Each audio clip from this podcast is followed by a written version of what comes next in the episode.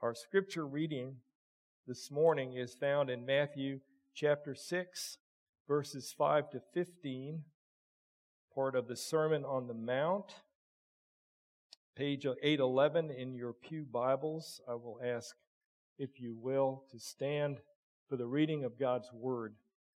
Matthew 6, 5 to 15. Let us stand.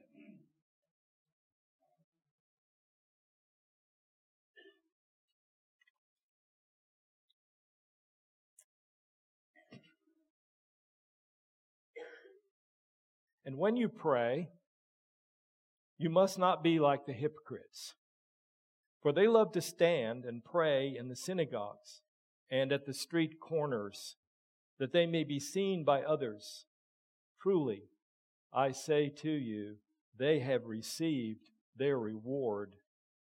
But when you pray, go into your room and shut the door, and pray to your Father who is in secret and your Father who sees in secret will reward you. And when you pray, do not heap up empty phrases as the Gentiles do, for they think that they will be heard for their many words. Do not be like them, for your Father knows what you need before you ask Him. Pray then like this Our Father in heaven, hallowed be your name. Your kingdom come. Your will be done on earth as it is in heaven. Give us this day our daily bread and forgive us our debts as we also have forgiven our debtors. And lead us not into temptation, but deliver us from evil. For if you forgive others their trespasses, your heavenly Father will also forgive you. But if you do not forgive others their trespasses, neither will your Father forgive your trespasses. This is the word of the Lord. Amen. You may be seated.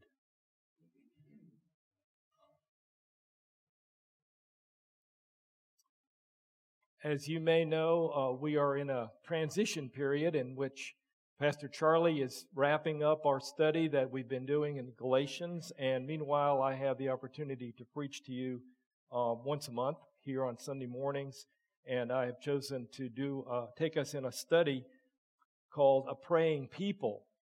The goal of this study is to grow us as a praying people, which I can't think of anything better for us to to focus on uh, as we seek to be the people God wants us to be at this time in the life of Grace Church. So, in that regard, a month ago, about a month ago, on May 19th, I prayed, I preached to you uh, a sermon in which my point was that a praying people know that prayer is speech to God, our Father, to request that His will be done. And today I want to talk to you about detecting uh, toxic prayer. And as I shared my title with Pastor Charlie, I kind of confessed that the title is not very biblical sounding. It doesn't have biblical words, but maybe it has a little shock value, at least, uh, in communicating what I want us to think about in a few minutes. And in the future, we will come back to this study uh, next month and in August, uh, in which we will consider how a praying people learn to pray from Jesus. Well, uh, as we looked at last month uh, in Luke chapter 11, uh, there was a time in which Jesus was praying and his disciples had observed him praying. And as a result of that particular incident, after they observed him praying, they said, Lord, teach us to pray. You know, the way John taught his disciples to pray. They had seen that rabbis in general and people like John the Baptist taught their disciples how to pray. And so they asked Jesus to teach them to pray. And in that incident, in that moment, he gave them what we call the Lord's Prayer. We read it just now because that time in Luke 11 was not the first time Jesus had presented this prayer to them. He had presented it to them once before in the Sermon on the Mount. So this is a retread kind of a lesson. This is a review lesson for them. Perhaps they had been listening and they hadn't thought about how to apply it to themselves. Now, I'd like to point out that learning to pray is not a 15 minute YouTube video. It wasn't then, and it isn't now. Uh, Jesus was teaching his disciples to pray over a period of time, and he was giving them an example with his own prayer, and he was giving them teachings of various, at various levels about his prayer. He gave them a pattern for prayer in this Lord's Prayer, but he also gave them a parable uh, of prayer in Luke 11. And that, that parable, he particularly emphasized the need to persist in prayer. Because one, God is gracious, and two, because he gives his Holy Spirit to those who ask him. So, as we studied this uh, and asked the question, what is prayer? My point was that prayer, praying people know that prayer is speech to God, very simply. And that speech to God is speech to one who is our Father. And we pray to Him, we speak to Him in order that His will may be done. Let's re- review a little history. First of all, when we go back to the creation, God is the one who spoke first, and He spoke all things into existence. And then He created man, and He spoke to man. God spoke to man, and He blessed man, and He and man spoke back to God. There was communication. But as you know, along came the serpent, who also spoke and tempted the woman and the man, and they caved in and they sinned, and then sin and death entered the world. But God, even in that moment, in His mercy, promised deliverance through the seed of the woman who would learn, who we learn, would learn is, is none other than God Himself, God incarnate. In the Gospel of John, John writes this In the beginning was the Word, and the Word was with God, and the Word was God. And the Word became flesh and dwelt among us. And we, be, and we beheld his glory, the glory as of the only begotten of the uh, Son, full of grace and truth. Sadly, not everyone received the appearance of God in flesh. Not everyone believed, because John goes on to say in chapter 1 of his gospel, he came to his own, and his own received him not. But to all who received him, who believed in his name, he gave the right to become the children of God. So, those who believed in this incarnate Word, this Son of God, Jesus Christ, were given the privilege of being God's children. And It came at great cost to God. Because for him to make sinners his children, there had to be a payment for sin. Who was going to pay the price? No human being could pay the price because all were in debt. All were debtors to God. So God gave his son as a sacrificial lamb to take away the sin of the world. Jesus came among us. He lived a perfect life. He kept the law of God perfectly without one failure. And then he went to the cross to die for his people, his sheep, he called them. And who are these sheep? They are all those who believe in him, who trust in him alone for forgiveness and restoration. A restoration of that communication with God that was broken so far back there in the garden. So believers who are children of God are also disciples of Jesus. And disciples are people who want to learn how to pray as Jesus did. They pray as children to their Father because that is what they are and what He is. If we are His children, we want to speak to Him because we love Him. And any love relationship requires communication for maintenance, for unity, and for the flourishing of that relationship. God welcomes his children when, we, when they pray to him, and prayer glorifies him. Well, or it should. Prayer does not require some kind of special formula to be effective. It is simple, rational speech to God, our Creator, who speaks to us and who is the Father of those who believe in His Son. So it is not hard. It is not complicated.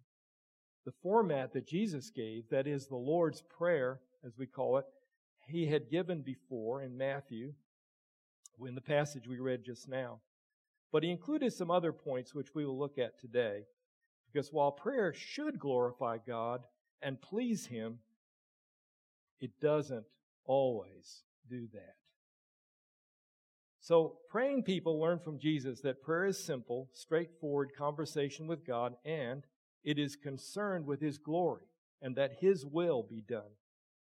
We will look, we'll come back to that beautiful, concise prayer in a future sermon, but now I would like us to consider some warnings that Jesus made in the Sermon on the Mount.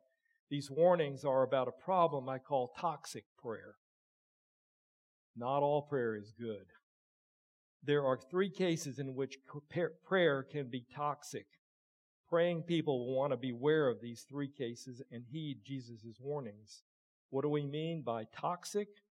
I mean by toxic that it does not please God and it does not edify us, that it's sinful, that it's destructive. And so, first of all, uh, praying people replace the toxic prayer of hypocrites with prayer that seeks God's glory.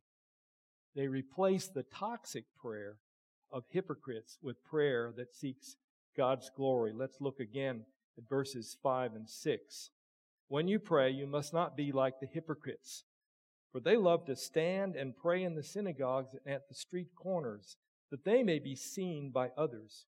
Truly, I say to you, they have received their reward that Jesus had identified a group of people who used to who used prayer as a means of elevating themselves.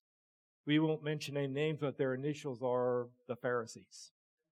Uh, they prayed in synagogues, which was to be expected, but they prayed for the purpose of being seen by people. Why was this? Well, they wanted to be seen by others, apparently to elevate themselves. And so they would not only pray in synagogues, but also at street corners, in busy intersections. And why? Because that was a good chance that many people would come by and see them. Now, it's important to notice that Jesus did not condemn them for their zeal for prayer, but for their intention in prayer. What was their motivation anyway? Why were they doing this? It's important that we recognize that God, who is God Almighty and the creator of all things, has made everything for His glory. He is glorified in the works of His creation. Paul wrote in Romans 1 His eternal power and divine nature has been clearly perceived in all that He has made. He made man and woman in His image to reflect His glory. But mankind has rebelled and people seek their own glory. Sadly, some do this through phony spirituality. It was true in Jesus' day, and we can still find it today at times.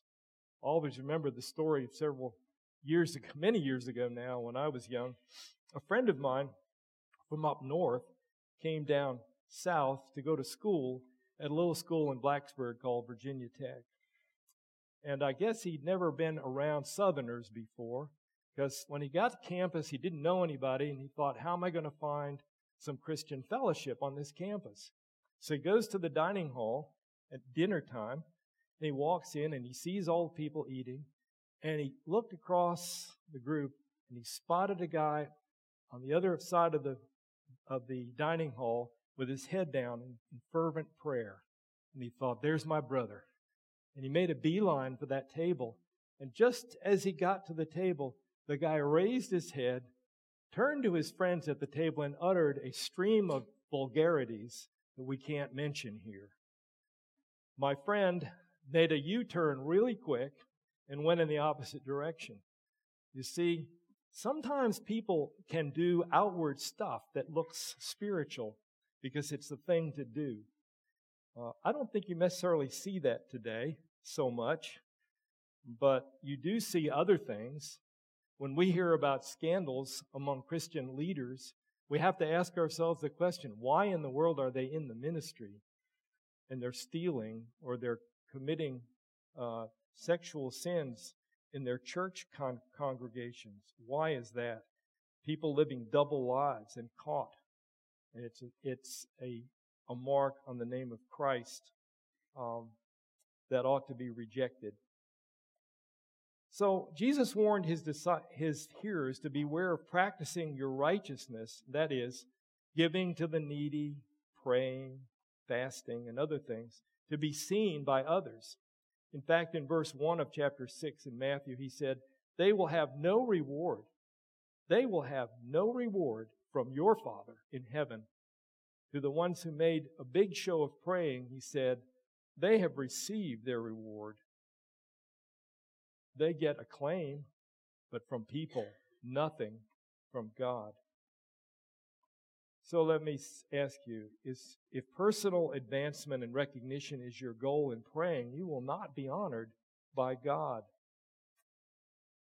So what is the solution to this? Jesus told them simply this. When you pray, go into your room and shut the door and pray to your Father who is in secret. Your Father's there. And your Father who sees in secret will reward you. So the practice of secret prayer is the test of whether you, sh- you pray sh- for show or for God's glory. If we would be praying people, we must develop a vibrant life of secret prayer, which no one but God knows about. He is in secret and he sees in secret. And there is a divine reward for that kind of prayer. Now, I need to hasten to say this.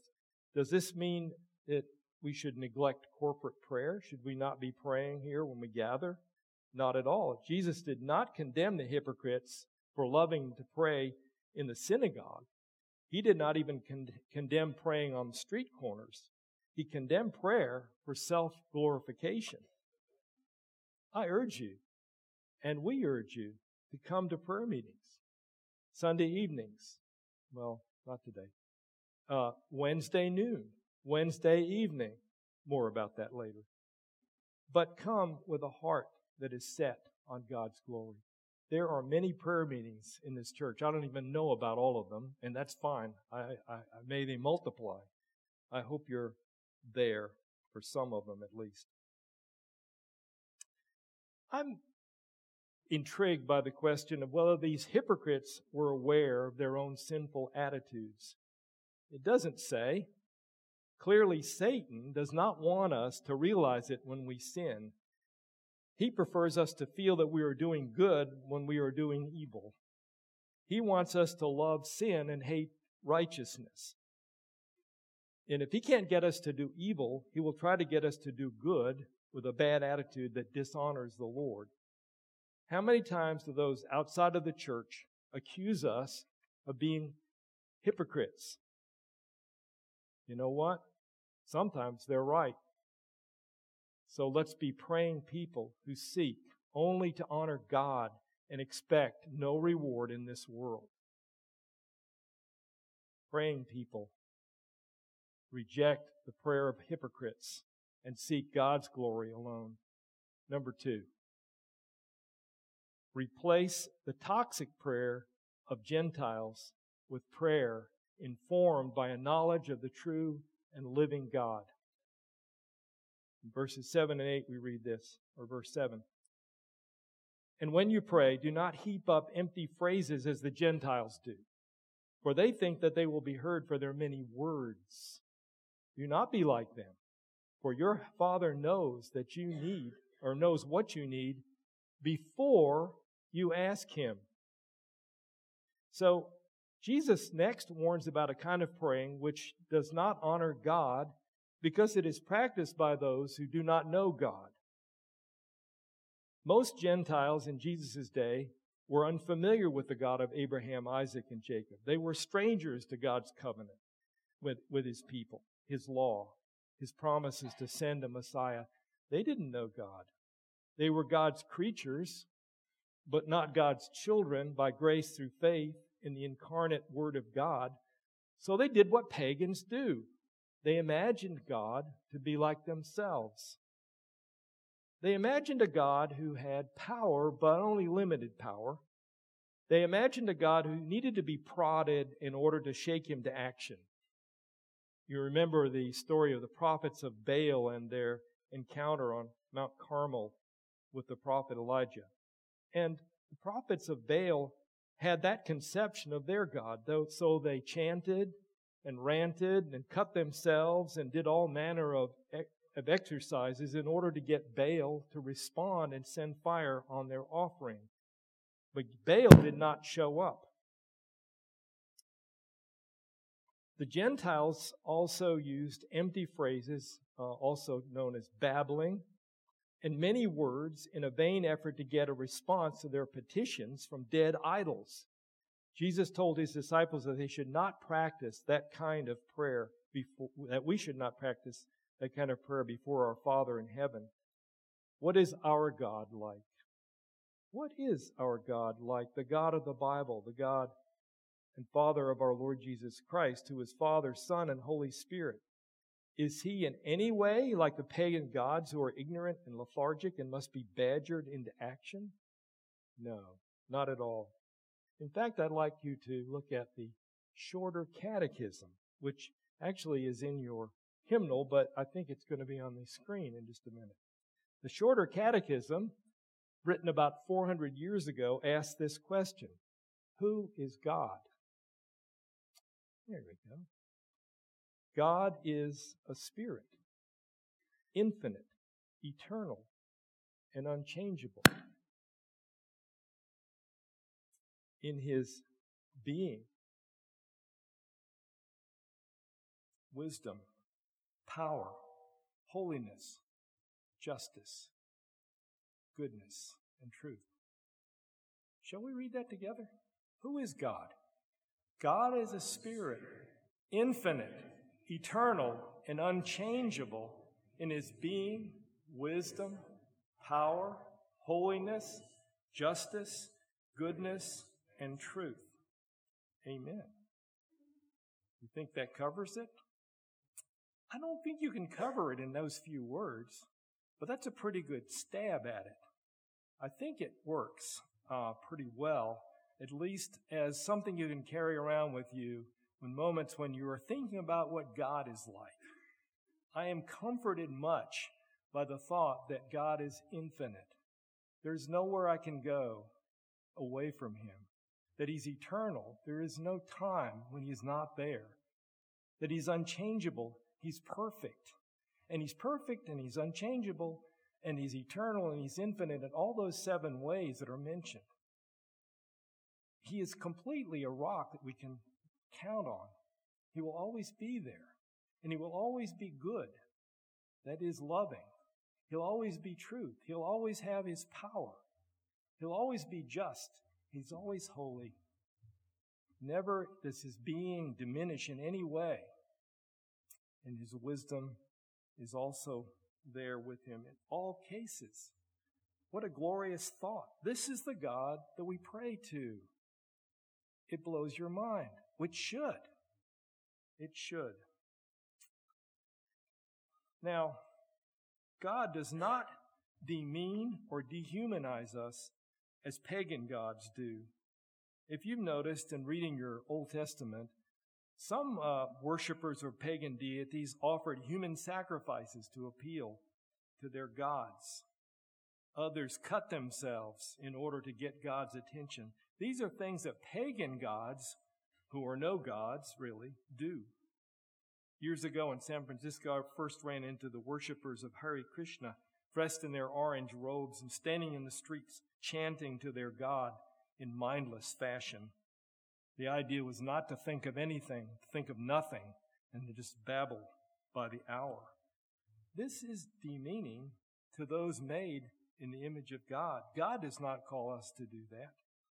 He does not respond to that. He does not honor that kind of prayer. Our God is in the heavens and He is our Father. And He allows us to come to Him confidently using our rational minds and normal speech. English, Tagalog, or Spanish, or whatever. So, what is the solution to the toxic prayer of the Gentiles? Well, Jesus at this point gives them the famous prayer we call the Lord's Prayer. It is glorious, and I, as I said, will promise, I promise we will study it in future sermons. But it is not meant to be chanted as the pagans might do. No. It is not meant to be recited thoughtlessly as if we, as if it would bring good luck. Rather, it is given as a pattern of, for prayer it is full of truth and wisdom, which we should keep or we should incorporate into our conversation with God, our Father in heaven. It should be prayed from time to time, not infrequently, but often enough that we know it by heart, and it should guide us in all of our prayer, because the elements of prayer are all included. Even our worship service this morning follows the pattern of the Lord's Prayer. It is short but it is profound. It seeks God's glory and His great cosmic purposes to be fulfilled, but also it asks for three basic things that we need from Him daily bread, continual forgiveness, protection from Satan and from evil. It is written in simple, rational words.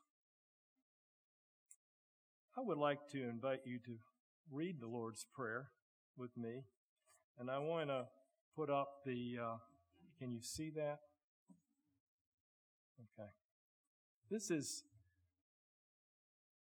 the traditional version of the Lord's Prayer, and it's traditional in the sense that it was the version in the King James Version of the Bible, written in 1611. And many of us who are a little uh, gray around the temples will remember you doing this one in maybe growing up. Repeat it with me if you would. Our Father, which art in heaven, hallowed be thy name. Thy kingdom come, thy will be done in earth as it is in heaven. Give us this day our daily bread, and forgive us our debts as we forgive our debtors. And lead us not into temptation, but deliver us from evil. For thine is the kingdom and the power and the glory forever. Amen. So when you pray, do not pray like the Gentiles, but pray to our Father who knows your needs before we even ask. Amen. Finally, number three, replace, praying people will replace the toxic prayer of those who refuse to forgive with an attitude of grace and mercy and forgiveness. This prayer that we just prayed, and I heard most of you praying it, we say this, and forgive us our debts, or forgive us our debts as we forgive our debtors. Jesus goes on to elaborate on that particular petition of the prayer. He says, For if you forgive others their trespasses, your heavenly Father will also forgive you. But if you do not forgive others their trespasses, neither will your Father forgive your trespasses. I have sometimes referred to this as the prayer that everyone prays and no one wants answered. Forgive us our debts as we forgive our debtors? Really? Are you saying that you want God to forgive you only to the extent that you forgive others? I don't think so. We want God's forgiveness to wash over us like a tidal wave. We want it to carry away every trace of guilt and sin, don't we? We want our sin to be taken as far from us as the east is from the west, never, ever to be seen again. We pray like the psalmist, remember not the sins of my youth. Lord, please, please forgive them, forget them forever. But do we extend this kind of abundant grace to others? Think about it. And we need to grasp what this means because Jesus was not saying we earn forgiveness by forgiving others. He is saying that those who are God's children, by no merit of their own, but merely by simple faith in the Savior, offered Himself for our sins, those disciples, those children, have been made so new in Him as to naturally practice that kind of forgiveness, the same kind of forgiveness that they have received.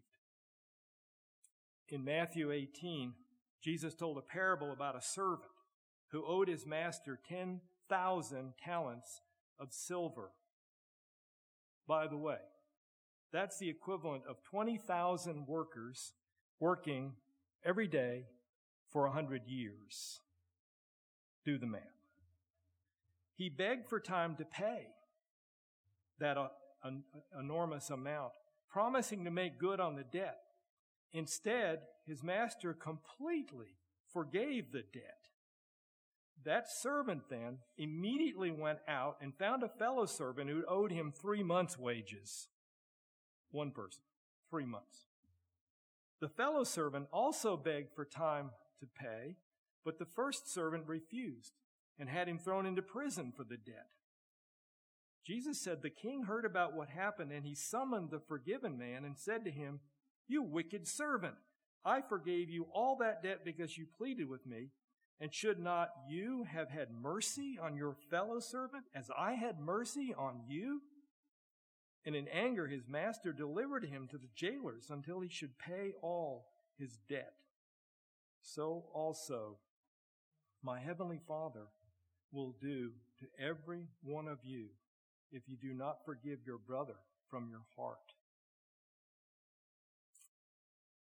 The scariest verse in the Bible, in my opinion is James 2:13. It says this, judgment is without mercy to one who has shown no mercy. But James adds this phrase, mercy triumphs over judgment. Indeed, when Christ hung on the cross offering himself, mercy triumphed over judgment. And we rejoice in that.